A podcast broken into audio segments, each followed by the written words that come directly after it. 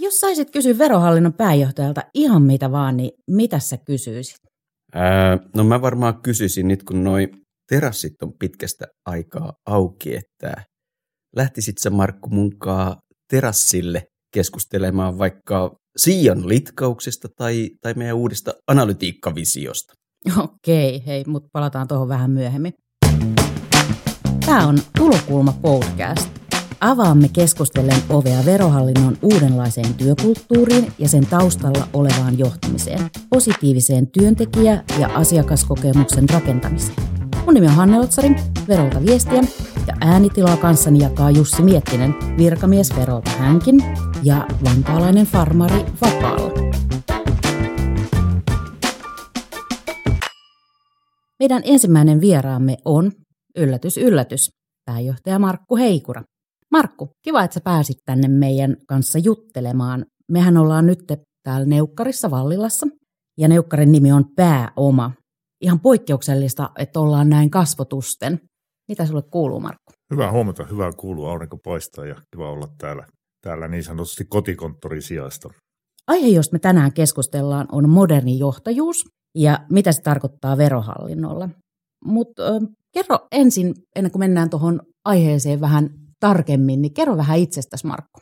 No niin, tämä onkin se aihe, josta mä olen parhaimmilla. Niin tuota, tuota, joo, Heikura Markku on kotosi Oulusta. Koulutus on niin diplomi-insinööri ja on tehnyt urani oikeastaan tuolla IT, IT-alueella, että on aloittanut niinkin kauan sitten työuraa niin 1986, eli siitä on jo aika pitkä aika. Itse asiassa näissä samoissa kortteleissa pyörinyt koko ikäni tässä Sörnäinen Vallila, Vallila alueella, että en ole kauhean kauaksi päässyt. Tuota, jos ihan lyhyesti tuosta työurasta, niin tuota, tosiaan silloin 86 aloitteli semmoisessa kuin Partek Betoniteollisuus Oy, se ei taida enää olla hengissä etes, ja sieltä siirryin sitten Sinebrykoffille oluen ja virvotusjuomien maailmaan, ja sieltä sitten tulin virkamiesmaailmaan, eli valtiokonttori muutamaksi vuodeksi, ja sitten kokeilin ihan konsulttiuraa, oli vuoden niin pienyrittäjänä oma yritys, ja, ja sitten tuota, VTTlle sieltä ja sitten verohallintoon tietohallintojohtajaksi ja sitten nyt kolme vuotta ollut pääjohtajana. No silloin Oulussa pienenä poikana, niin olisitko koskaan kuvitellut, että susta tulee valtion virkamies? Kyllä se silloin, kun multa kysyttiin, tai ei edes ollut niin pieni poika, kun oli vasta valmistunut, että tuleeko sinusta virkamies, niin vastaus ollut, että ei ikinä. Mutta tässä sitä nyt vaan ollaan. Eikö tuo verohallinnon pääjohtajan rooli ole semmoinen joka poja unelma-ammatti? Joo, kyllä se sanotaan näin, että silloin vielä kun Pekka, eli edellinen pääjohtaja oli jäämässä eläkkeelle, niin, niin tuota, Pekka kysyi multa, että oletko ha- ajatellut hakea, ja mä sanoin, että ei kyllä kiinnosta yhtään, mutta sitten, sitten kun sitä rupesi harkitsemaan ja käytiin vähän läpi näitä asioita, niin sitten laittoi paperit, paperit niin sanotusti likoon, ja tässä sitä nyt ollaan. Aivan. Hei, mitäs nyt, kun me ollaan todellakin täällä Vallilassa, niin kerro vähän tuosta sun työhuoneesta. Onko siellä oven pielessä liikennevalot, jotka kertoo, milloin saa tulla sisään, ja sitten siellä on semmoinen mahtava mahtava massiivinen tammipöytä, jonka takaa sä sitten ohjaat tätä isoa laivaa. No itse asiassa mullahan ei ole työhuonetta, että mehän ollaan tämmössä niin kuin, onko se open office tai mikä se on joustava, joustava konttorimallissa koko verohallinto ja, ja itse tuota, muilla, muilla mulla on semmoinen poikkeus, että mulla on niin nimetty työpiste, mutta muilla on sillä, että tulee, tulee työpaikalle ja katsoo, mistä löytyy niin työpiste ja menee siihen. Ja perustelu sille, että miksi mulla on tämmöinen poikkeussääntö, että oma työpiste, että jos joku haluaa minut löytää, niin kuin niitä kyllä päivän mittaan normioloissa onkin, niin sitten tietää, mistä löytää. Että liikennevalojakaan ei valitettavasti ole, ole että tuota, kyllä, kyllä niistä ajoista on menty aika, aika niin kuin kauas.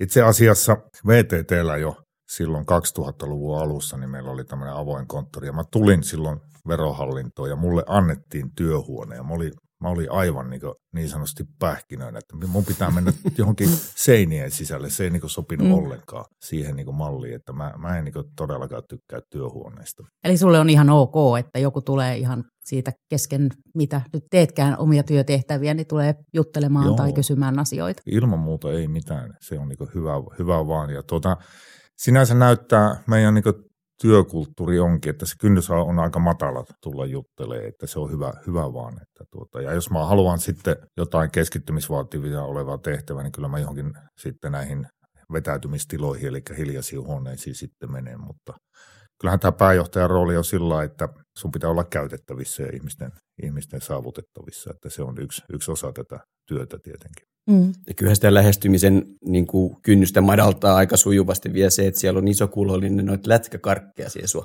sun työpöydällä, niin mä oon itse käynyt sieltä muutaman pölliin. Että... Kyllä siellä aina kierroksilla kävijöitä on. Että. Nyt on hei pandemia-aikaa eletty jo tässä pitkälti toista vuotta ja silloin on ollut aikamoisia vaikutuksia meidän työn tekemiseen niin kuin eri puoliltakin. Niin miten noin niin kuin sun näkökulmasta nämä tämä koronavuosi on mennyt? Siis tämä on mennyt aivan uskomattaa hyvin, jos puhutaan sitä niin kuin verohallinnon toiminnasta. Mä olin ihan varma, että tämä niin näkyy meidän palveluissa ja meillähän on aika paljon näitä kehityshankkeita, että ne kehityshankkeet nyt vähintäänkin seisahtuu, mutta ei. Kaikki nämä meidän niin kuin tulosmittarit on, on niin kuin ihan sopimuksen tai sen tavoitteen mukaisia. Siitä näissä meidän hankkeissa, niin sen oli havaitsevina, että tuli semmoinen kahden viikon hetki, että piti niin miettiä, että miten tämä homma hoidetaan etänä. Ja sen kahden viikon jälkeen sitten on homma niin edennyt todella hyvin. Että siellä on, siellä on ollut to, tosi isojakin hankkeita, jos miettii. Tulorekisteri on yksi, joka on niin otettu käyttöön, se kakkososa. Nyt, mä enää, nyt pitää niin muistella, että olikohan se rollout 4B, oli tässä viimeisessä käyttöönotossa ja sitten nämä meidän auto- ja valmisteverohanke. Eli niille, niille, jotka ei ole verohallintoisia, niin puhutaan että meidän, meidän tuota isosta järjestelmäuudistuksesta, puhutaan rollauteista ja siellä on sitten numeroita, niin se viimeinen osuus otettiin käyttöön. Ja sitten auto- ja valmisteverojärjestelmä otettiin käyttöön. Ja kaikki nämä tehtiin niin etänä. Samoin tämä meidän toimintatapa muutos ja kaikki niin ihan hämmästyttävää, miten nämä on niin mennyt et- etänä nämä asiat. Hei, itse ohjautuvuus, niin äh, sillähän on ihan oikeasti merkittävä osa, kun puhutaan ketteryydestä ja nykyaikaisesta työskentelystä. Eikö näin ole? On, on. Joo, mm. ketterät menetelmät ja, ja kaikki siihen liittyvä niin on, on myöskin tullut meidän verohallinnon työn tekemiseen jo, jo itse asiassa jonkin aikaa sitten. Mutta niin, miten se sun, sun työssä näkyy ja, ja miten se on sitä kautta nähnyt tässä verohallinnon työssä? No joo, tämähän on vähän semmoinen voisi sanoa, että on ollut vähän muoti-ilmiökin tämä ketteryys. ketteryys. Ja tuota, mähän itse, itse niin sanotusti jouduin tai pääsin tähän ketterään työn tapaan, niin se on silloin kauan ennen koronaa, kun me perustettiin tuo kehitys- ja tietohallintoyksikkö, ja se projekti vedettiin niin kuin ketterillä menetelmällä, ja joutui syömään sitä niin sanotusti omaa myrkkyä siinä sen ketteryyden kohdalla. Ja on, onhan sillä on selvästi paikkansa tällä ketterillä menetelmällä, jos mietitään sitä vanhaa tapaa tehdä asioita, että ensin suunniteltiin ja sitten toteutettiin ja sitten vietiin käyttöön, niin kyllähän se oli aika pitkä se aikajänne siinä. Tällä ketteryydellähän pyritään siihen, että niin nopeammin, nopeammin saadaan semmoisia välituloksia aikaiseksi ja koko ajan pystytään katsomaan, onko se suunta oikea. Ja sitten, sitten tavallaan niin kuin mä totesin, että silloin kehitys- ja tietohallintoyksikön perustamisen yhteydessä joutui itse opiskelemaan sen ketterän menetelmän ja sitten kun tulin pääjohtajaksi ja tästä puhuttiin tästä ketteryydestä, ketteristä menetelmistä, niin mä ajattelin, että niin kuin, eihän johtajat pysty johtamaan organisaatiota, ketterää organisaatio, jos ei tiedä itse, mitä se on. Ja mehän aloitettiin niin johtoryhmälle tämmöinen valmennus siitä, että mitä tämä ketterät menetelmät on, miten sitä johdetaan, minkälaisia asioita siinä pitää ottaa huomioon. Ja sitten me tehtiin oikeastaan strategiatyö ja siihen strategiaan liittyvä valmistelu niin täysin ketterillä menetelmillä. Eli sitä kautta meidän johtoryhmä oppi, oppi siihen tapaan. tapaan. Ja kyllä mä sillä, siinä mielessä uskon, että Tämä nyt menee vähän kauas, kauas mm. mutta silloin kun mä aloittelin verohallinnossa 2009, niin meillä oli se vanha vesiputousmalli. Ja aika monesti siinä kävi sillä että kun ne kesti sitten pitkään ne projekti, niin se tavallaan se projektin maali oli jo siirtynyt, kun niitä otettiin käyttöön. Ja sitten todettiin, että eihän tämä ole sitä, mitä haetaan. Ja nyt näillä ketterillä menetelmillä yritetään niin päästä nopeammin siihen, että pystytään korjaamaan ja tiedetään se, mitä tavoitellaan, niin se on, se on oikeastaan se niin motiivi siihen ketteryyteen. Ja kyllähän meillä niin nyt, nyt, jos katsotaan, niin niitä ketteriä menetelmiä käytetään aina siellä, missä niille on niin paikka. Vesiputouksellekin on paikka tälle vanhalle, vanhalle projektimallille, mutta, mutta kyllä niin aika suuri osa pystytään hoitamaan ketterillä menetelmillä. Ja sitten se tuo myös organisaatio semmoisen, se on vähän semmoinen, miksi sitä sen käyttäytymismalli. Ja jos mä muista, muistelen sitä, kun mä aloitin pääjohtajana, niin näitä, näitä hankesuunnitelmia, niin ne oli semmoisia kolmen vuoden mittaisia viivoja – mitä tuotiin. Ja mä mm. sanoin, että en mä tommosia halua nähdä. Että ja pätkikää ne minimi, mitä pitää tehdä, niin on kevät- ja syyslukukausi. Että joka jaksolla pitää tulla jotain lopputuloksia aikaiseksi, jota pystytään mittaamaan ja katsoa, ollaanko me menossa oikeaan suuntaan. Ja mä muistan, kuinka vaikeaa se oli ihmisille siinä alussa, mm. mutta nyt se on ihan luonnollinen tapa. Täällä on paikkaansa selvästi tällä asialla. Liittyykö te sun mielestä tällaiseen, tällaiseen niin yhteiskunnan rytmin nopeutumiseen ylipäätänsä tämä, tämä tekeminen, jos miettii vaan, että verohallinnon tekeminen on vahvasti lakisääteistä ja, ja meillä on niin kuin tietynlainen vuosikello, jonka mukaan edetään, että siinä mielessä voisi hyvin ajatella, että se on niin kuin helposti hoidettavissa ihan edellisen vuoden mukaisesti, mutta Kyllä se, kyllähän vauhti on kasvanut, että, että tuota, semmoiset niin sanotusti usean vuoden suunnitelmat ei enää osu. Tämä ympäristö muuttuu niin nopeasti. Ja sitten tuohon vaikka sillä onkin tällä vuosirytmilläkin, niin tosiaan ne välitulokset sitten aika pitkälti ohjaa sitä tekemistä, että pystytään niin nopeammin katsoa, että onko se toteutumassa, mitä haetaan. haetaan. Toki ketterissä malleissa on oma riskinsä sitten siinä mielessä, että jos on ihan puhtaasti puhutaan niin ketterien mallia, niin ajatusmallista, niin puhutaan sprinteistä aina se jakso, jolla tehdään, niin siinähän on se, että sprintin jälkeen katsotaan, mitä saatiin. Ja sehän ei taas tämmöiseen niin lakisääteiseen toimintaan oikein kuulu, että siinä mielessä ollaan vähän tämmöisessä sekamallissa, mutta niissä kohti, jossa ei ole tämmöinen lainsäädäntö ja tarkat määräpäivät, niin niissä on sitten enemmän tämmöistä joustavuusvaraa kyllä. Mutta Jussi, sullahan on kanssakokemusta esimiestehtävistä ja ketterästä mallista. Minkälaisia fiiliksiä sulle tulee siitä? No oma aikansa siihen tietysti menee ennen kuin näihin, näihin tottuu, mutta sen jälkeen kun ne tulee, niin sen jälkeen ei hyviä unohtaa, että mitä, miten näin ennen tehtiinkään nämä hommat. Et mm. Mun mielestä niin on mennyt oikein mukavasti niin kuin siitä mun näkökulmasta ja, ja myöskin semmoinen tietynlainen avoimuus sitä kautta siihen tekemiseen, paitsi niiden omien toimintojen osalta, niin myöskin muiden toimintojen osalta niin on, on lisääntynyt selkeästi, että halutessaan saa aika paljonkin toisten tekemiset selville. Niin Tuossahan yksi, yksi asia, jota en tainnut sanoa, niin ketterässä toimintamallissahan on myös, voisiko näin sanoa, että osittain sitä vallankäytöstä myös kysymys, että se ei enää toimi sillä, että sulla on joku johtoryhmä, joka päättää kaikki, vaan sulla pitää, puhutaan tämmöistä tuoteomistajasta, product ownerista, jolla on se ohjausvastuu. Ja tässähän kääntyy tämä malli sillä, että jos vanhassa maailmassa kauan kauan sitten ohjausryhmä oli semmoinen pelosekainen paikka, ihan tultiin kertoa, mitä, missä mennään ja ja siellä sitten nuhdeltiin projektipäällikköön näin karrikoituna, niin nythän ohjausryhmän tärkein tehtävä on asettaa tavoitteet ja raivata esteitä pois siitä onnistumiselta. Eli se toimii niin tämmöisen projektin tai toiminnan niin tukena. Me, mekin muutettiin niin näissä strategiatöissä ja tässä toimintamalliohjauksessa, niin se peruskysymys oli joka viikko kokouksesta, onko jotain esteitä, jota me voidaan poistaa. Ja se muuttaa tämän dynamiikan niin aivan toisen näköiseksi me ei ollakaan enää semmoinen pelottava ryhmä, johon tullaan, vaan sinne tullaan niin kertoa, että okei, tämmöisiä haasteita on, tuommoisia menestyksentekijöitä on saatu, sitten nämä asiat pitää niin poistaa, että tämä homma etenee ja se, se niin muuttaa sen toisen näköiseksi. Toi kuulostaa tosi tutulta. Itsekin muutaman kerran on johtoryhmän edessä ollut esitte- esittelemästä asioita jalat täristen, että et niin, ihan mielelläni kyllä näen tämän uuden, uuden kulttuurin tulemisen.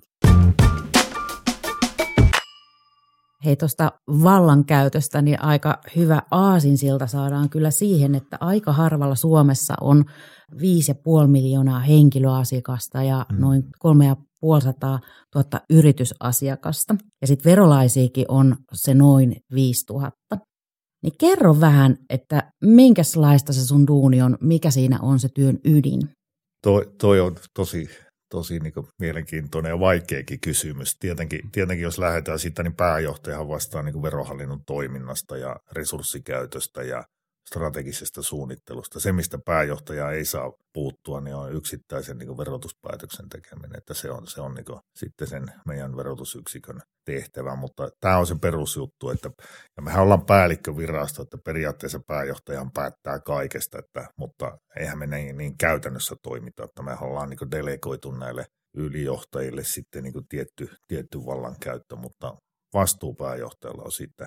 No tämä on se virallinen puoli, kuulostaa niin tylsältä, mutta tuota, mä luulen, mä en ole tietenkään keltään kysynyt, mutta mä luulen, että mä oon niin aika pitkälti kuitenkin ottanut tämmöisen niin kuin valmentavan johtamisen opin, että me käydään nyt, ja se missä me ollaan niin onnistuttu hyvin, niin me ollaan saatu niin johto, johtoryhmään tämmöinen niin keskusteleva kulttuuri. Ja siellä A uskalletaan sanoa mielipide ja sitten jokainen tuo se oman näkemyksensä. Ja tietenkin minä sitten pääjohtajana vastaan, että jos näkemykset rupeaa erkaneen toisistaan, että mikä se meidän niin linjaus ja päätös on, on. Mutta aika harvassa loppujen lopuksi on semmoisia suuria erimielisyyksiä, eri, eri näkökantoja tosi, mutta sitten kun sen kuuntelee sen kierroksen, niin siitä voi semmoisen niin yhteenvedon tehdä. Ja jos ne näkökannat on perustellusti erittäin paljon poikkeavia, niin sitten asiaa vähän työstetään eteenpäin. Mutta, mutta ehkä se mun pääduuni on kuitenkin, eihän mä mikään, niin kuin, mä oon insinööri ja insinöörin tuota, e, semmoinen peruskysymys, että oliko pruju vai insinööri ensin, tai munakana ilmiö. Ja, ja tuota, voin todeta, että mä, mä en ole mikään sillä miten nyt sanoisi, suuri visionääri tai järjen jättiläinen, että, että enemmän pitää perustua niin yhteistyöhön ja muiden näkemysten niin yhteenvetämiseen ja, ja se niin strategiseen niin tarkasteluun. Ja yksi asia, mikä pitää ehkä tässä kohti sanoa, joka aika, aika monella unohtuu se, että nämä on niin älyttömän pitkiä ja hitaita nämä meidän kierrokset loppujen lopuksi. Jos miettii, miettii että tämmöinen isohko lainsäädäntömuutos vie sen kaksi puoli vuotta, kolme vuotta. Mm. Meidän pitää periaatteessa verohallintona nähdä sinne niin kuin viiden vuoden päähän, että mitä silloin on pöydällä ja minkälaista muutosprosessia lähdetään ajamaan. Ja tämä on se asia, joka niin kuin monelta unohtuu, että nyt, nythän kuuluu julkisuudessa siitä, että verohallinto keulii tämän digitalisaation kanssa. Mutta meidän pitäisi niin kuin tietää, mitä viiden vuoden päästä on pöydällä ja siihen ruveta valmistautumaan. Kun taas yrityksissä se päätöksenteko on paljon nopeampaa. Se pystyy niin puolessa vuodessa pistämään kaiken uusiksi, mutta meitä rajoittaa ensinnäkin budjettikausi, kehyt, mm. kehyskausi tai lainsäädäntö. Niin tämä on se ehkä se meidän yksi suuri haaste, mm. haaste että se aikajänne on niin erittäin pitkä. Sitten siihen liittyy vielä se kansainvälinen ulottuvuus, Kyllä. ja sielläkin prosessit on hyvin hitaita. Joo, no ne on vielä hitaampia siellä, että joku on sanonut, että napajäätiköiden sulaminen on paljon nopeampaa. tuota. Mutta voidaanko sanoa, niin kuin, että verohallinto on jo nyt tällä hetkellä tämmöinen iso tietojen käsittelytehdas? Oi, siis sitähän se on ollut jo kauan. Ollaan varmaan siinä 2000-luvun vaihteessa jo muututtu sillä, että, että niin kuin tietojen käsittely on se ydin, ydin jopa aiemminkin. aiemmin. Ja toki täytyy muistaa, että meillä, meillä koneet tekee ne niin sanotusti rutiinit ja sitten ne inhimillisyyttä ja harkintaa vaativat asiat on sitten virkailijoilla. Että, että onhan, siellä, onhan meitä 5000 ihmistä, että siellä on niin kuin paljon sitäkin tehtävää, mutta muistaakseni me tehdään 25 miljoonaa päätöstä vuodessa. Aika suuri osa siitä on niin koneiden tekemään ja tämmöistä rutiiniomasta. Että mä tässä mietin yksi päivä, että mikä voisi olla semmoinen hyvä vertailukohta niin kuin verohallinnolle Tämä on niin kuin vastaava mm. koko luokka tietojen käsittelyssä, ja kyllä ne on finanssilaitokset, vakuutuslaitokset, pankit. Ja se on niin semmoinen, johon kannattaisi verrata, muut on sitten niin kuin aivan eri asennossa. Aivan. Hei, mutta kuunnellaan tässä välissä, mitä Markku sä vastailit vuonna 2018 Kauppalehden haastattelussa. Verohallinnon on varauduttava isoon murrokseen, joka johtuu alustatalouden eli Googlen, Alibaban, Airbnbin ja Uberin kaltaisten bisnesten kiihtyvästä kasvusta. Alustatalouden osuus voi kasvaa 25 prosenttiin kaikesta liiketoiminnasta jo vuoteen 2025 mennessä. Hurjempiakin ennusteita on. Tämä on jopa aggressiivista verokilpailua isompi uhka, Siksi on tuhannen taalan kysymys, miten tähän haasteeseen vastataan. Heikura sanoi johtajana hakevansa oikeaa lentokorkeutta. Jos yksityiskohdat alkavat näkyä liian tarkasti, pitää korkeutta nostaa. Osan asioista hän jättää suosiolla verotusyksiköiden hoitoon. Miltä toi haastattelun sisältö vaikuttaa tänä päivänä? No kyllä, se, kyllä mä niin edelleenkin ton takana olen. Tietenkin tämä korona on nyt pistänyt vähän maailmaa uusiksi. Toisaalta se on vähän kiihdyttänytkin, kiihdyttänytkin asioita. Jos me mietitään, mietitään tuota, että tämä niin kuin, ää, Airbnb on tullut Suomeen, no erityisesti Pohjois-Suomessa aika, aika iso toimija. Toki nyt on matkailu seis, että se niin hidastuu, hidastuu siinä mielessä. Sitten silloin oli ensimmäisiä näitä työn tekijäalustoja, ukkofiita ja kevytyrittäjä näitä, niin niissä oli muistaakseni 35 000 niin hyödyntäjää. Nyt se luku pyörii 185 000. Ja jos me taas katsotaan näitä Google ja näitä, niin OECD yksi, yksi niin merkittäviä juttuja on tämä digiverosuunnitelmat. Kyllä nämä on niin lähtenyt liikkeelle. Ja uutinen oikeastaan, joka liittyy tähän digitalisaatioon, niin Kemin Veitsiluodon mm. paperitehtaan sulkeminen. Sehän lähtee siitä, että enää ei niin paperia käytetä, vaan se on digitaalisena mm. tämä tieto. Sitten on verkkokauppa on kasvanut niin, että kartonkiteollisuus on sitten lähtenyt tästä viikko vai kaksi sitten, kun me luettiin lehdistä, että norjalainen ruokaketju on tulossa Suomeen, joka perustaa täysin verkkokauppaan tämän toimintansa. Että kyllä nämä ilmiöt on täällä selvästi nyt tulossa ja, ja tuota, osa on tullut nopeammin, mitä oletin esimerkiksi kryptovaluutat alkaa olla niin kuin paljon nopeammin pelissä, että osa on taas niin kuin vähän hidastunut. Ja sitten kyllähän tämäkin on totuus, että Suomi on tavallaan saari, jos me katsotaan, mm. niin tänne nämä ilmiöt tulee, tulee ehkä vähän hitaammin ja, ja, ja niin kuin pienempänä, mutta kyllä ne tulee, tulee tänne. Että siinä mielessä, että tuolloin kun tuo haastattelu tehtiin, niin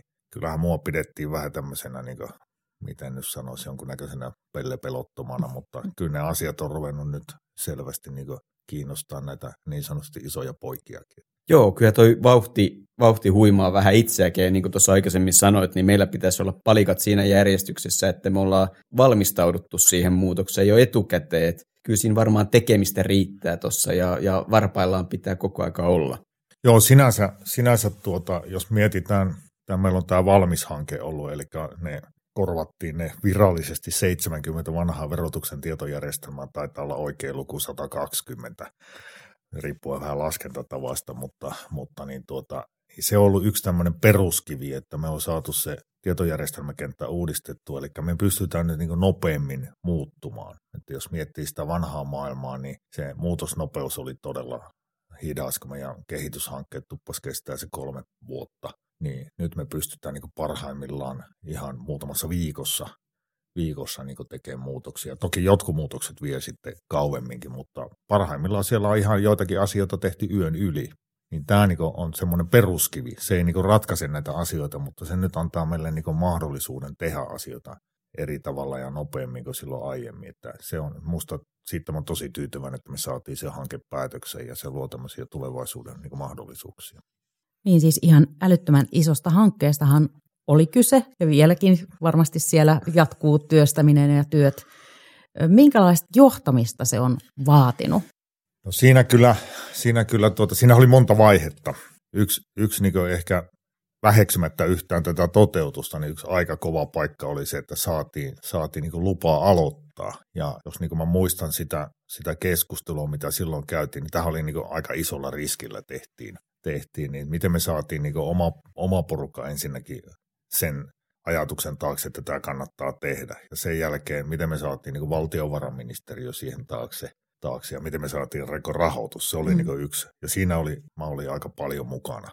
Mut sitten varsinaisesti, kun ruvettiin toteuttaa tätä, tätä projektia, niin, niin, niin meillä oli onni, että meillä oli niin osaavaa väkeä projektin johtamiseen ja hankejohtamiseen talossa. Ja sitten oikeastaan tämä luottamus, luottamusasia siihen, että se annettiin sille hankejohdolle ne niin sanotut miljoonat yksityiskohdat.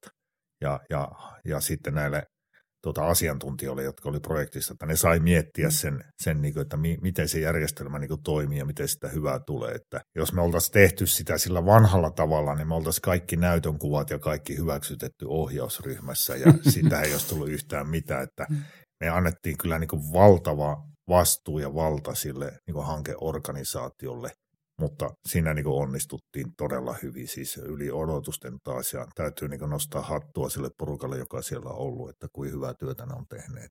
Sä puhut tuossa haastattelussa silloin vuonna 2018 myös oikean lentokorkeuden löytämisestä. Se on mun mielestä aika hauska kielikuva kaiken kaikkinensa ja varmaan meidän itse kunkin pitäisi omassa duunissaan ajatella sitä, että mistä kohtaa tarkastelee asioita ja löytää se oikea taso. Mutta Kerro vielä vähän meille sun johtamisperiaatteista.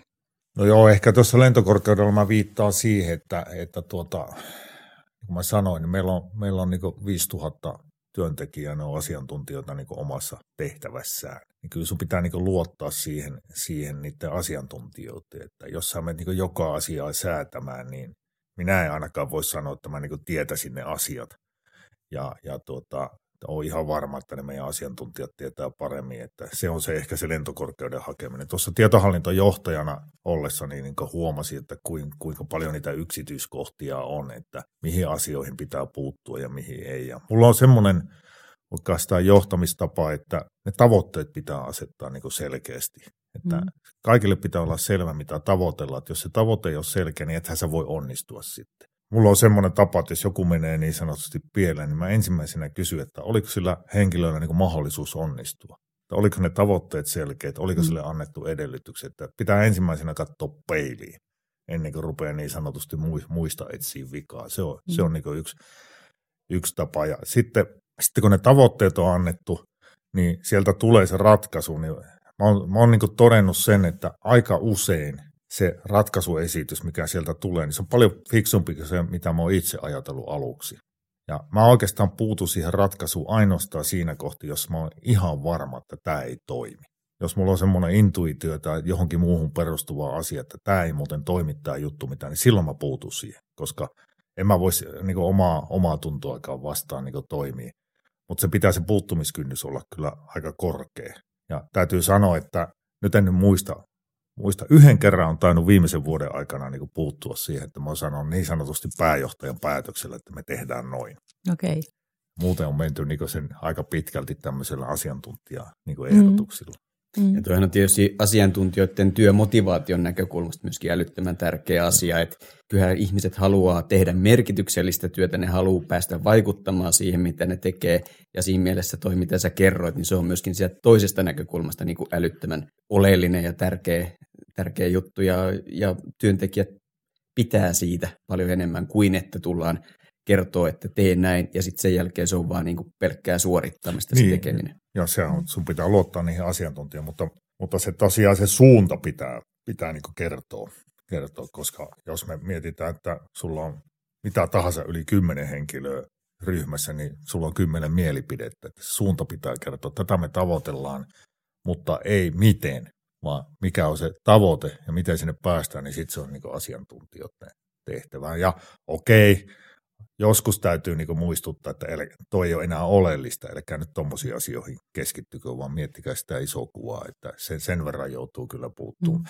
Se, mikä on sitten yksi johtajan rooli, on tietenkin niin, joka on, josta mä tiedän, että ihmiset on vähän, vähän jopa niin kyllästyneitäkin, niin se, että missä mennään, edistyykö tämä homma, ja tuota, saatteko te, onko, se, onko, onko tämä edistynyt, onko esteitä, ja moni, moni kokee sen vähän tämmöiseksi, että mitä se nyt hiilostaa mua tuossa, mutta mä haluan tietenkin tietää, että etenee ne hommat, hommat ja tuota, sitten mun aikakäsitys, niin kuin mä monesti sanon, että maala olen jo sen verran iäkäs kaveri, että mulla on vuodessa kaksi viikkoa, joulu- ja juhannusviikko ja sitten juhannus- ja jouluviikko, niin, niin tuota, moni ei niin ymmärrä, että aika menee, kuluu, kuluu tässä. Että näin. Mä haluaisin vielä kysyä tuohon liittyen, sä kuitenkin johtajana teet ratkaisu siitä, että miten tehdään, niin, niin aikaisemmin puhut näistä näkökulmista samoihin asioihin, ja, ja musta tuntuu, että, että niitä näkökulmia eri kehittämistehtävissä varsinkin niin on, on tosi paljon, niin miten sä pidät ne eri näkökulmat ja niiden esittäjät jotenkin tyytyväisinä siitä, että, että heidän, heidän näkökulmansa tulee huomioiduksi, koska kaikkia näkökulmia ei voi huomioida samaaikaisesti täysmääräisinä.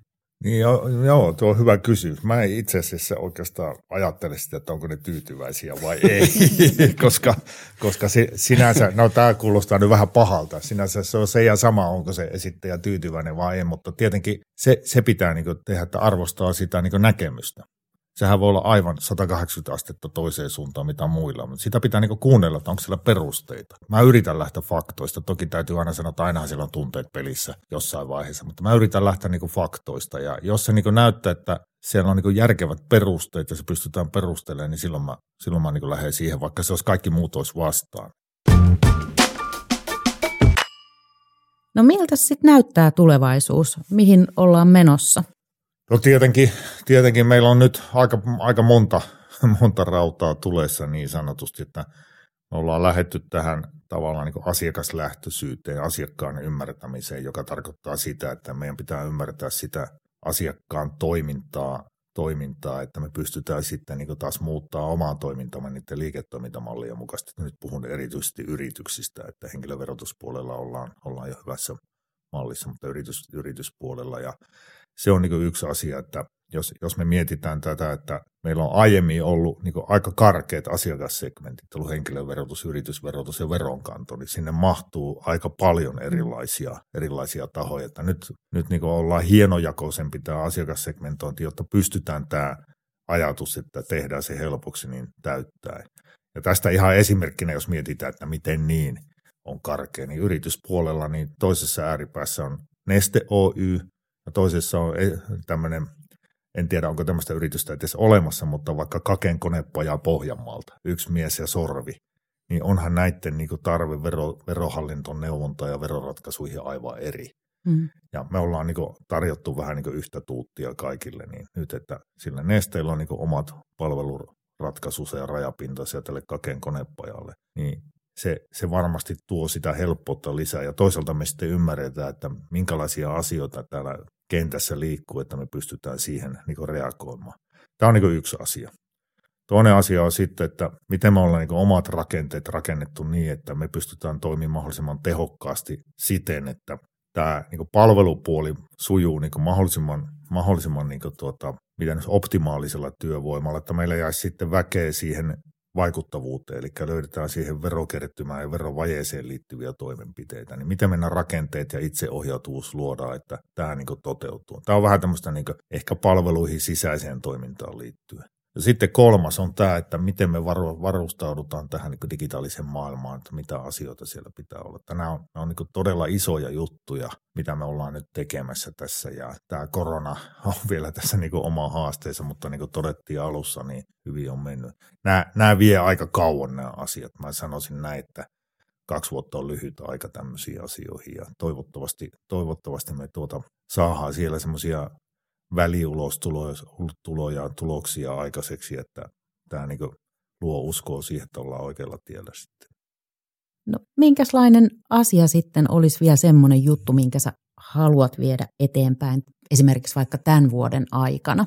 No ei mitään uutta, niin kuin mä sanoin, niin tämä, tämä meidän asiakaslähtöisyys ja rakenteet ja itseohjautuvuus niin on, on niitä niin keskeisiä. Ja kyllä mä niin toivoisin silloin, että me löydettäisiin tähän itseohjautuvuuteen semmoinen semmoinen tuota, malli, että olisi niin mahdollista jokaisen niin tuoda sitä omaa kehittämistä ja panosta siihen niin työn kehittämiseen, koska mä, mä en usko siihen malliin, että kaikki viisaus asuu pääjohtajassa tai edes prosessiomistajassa, mm. että kyllä se, kyllä se, tuota, kyllä se, tuota, se jokainen on sen oman työn paras osaaja ja ja miten, miten me sitä tilaa niin saataisiin siihen. Tämä on tietenkin meille vaikea asia, kun tämä on hyvin lakisääteistä tämä tehtävä. Meidän pitää niin laatu varmistaa, mutta mä oon ihan varma, että sieltä löytyy semmoinen alue, jossa me pystytään. Ja toki tässä on vielä aika paljon, paljon niin asioita niin muutettavana, mutta oltaisiin sillä niin avoimeen uteliaita, että yritetään löytää se niin asiat, niin sillä tavalla tämä homma kehittyy varmaan parhaiten ja nopeiten sitten eteenpäin. Mm, aivan me ruvetaan ole kohta tässä meidän keskustelussa loppupuolella jo, mutta Markku, niin kuin sä kerroit tuossa alussa, niin sä ää, liikut luonnossa paljon ja harrastat metsästystä. Niin onko sieltä puolelta tullut jotain sellaisia oppeja tai oivalluksia, mitä sä pystyt niin käyttämään sun työssäsi? Jo pitää korostaa, että metsästys on toinen puolesta, perhokalastus on toinen. Mä en tiedä, kumpi on niin merkityksellisempi tässä, että, että varmaan niin kuin, jos päiviä verrataan, niin enemmän mä perhokalastan kuin metsästä, mutta ehkä molemmissa harrastuksissa on semmoinen sinänsä yllätys, yllätys, että tämä on myös semmoista niin jatkuvaa oppimista. Ihan esimerkkinä, että kun mä menen koskelle, tämä voi olla myös kalamiehen kateutta, mutta niin esimerkki tämmöistä oppimista, kun mä menen koskelle, mä aina seuraan, mitä muut tekee siellä. Ja jos joku saa kalan tai ei saa kalan, mä yritän katsoa, että mitä se teki, että se sai sen kalan, tai mitä se teki, että se ei saanut sitä kalaa, ja yritän niin oppia, että onko mulla jotain opittavaa.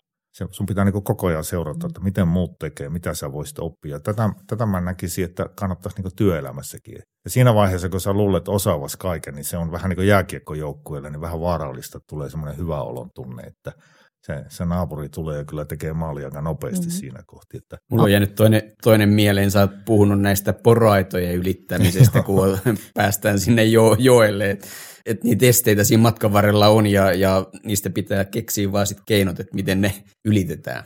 Joo, tämä on tietenkin, kun sä lähdet tuonne erämaahan, erämaahan, niin vaikka sä kuin suunnittelet sen jutun, niin se voi olla ensimmäinen sata metriä niin suunnitelmat uusiksi. Ja sitten No, vaimo sanoo mulle, että mä oon niin jotenkin se on negatiivisessa mielessä, että mä en anna ikinä periksi. että, mutta eihän suunnitelmista, nehän pidetään kiinni, että sinne kalalle pitää mennä. Että se, on, se on toinen asia, joka näkyy kanssa, että niitä esteitä tulee ja ne pitää vaan ratkaista. Että semmoinen ratkaisukeskeisyys pitää olla. Hei Jussi, mikä se oli muuten se kysymys, mitä sä heittelit tuossa alussa? Niin, siis mä ajattelin, että jos Markku halusi lähteä vielä nyt tosiaan ihan kannatusmielessä vaan, niin, niin ravintoloita auttaa.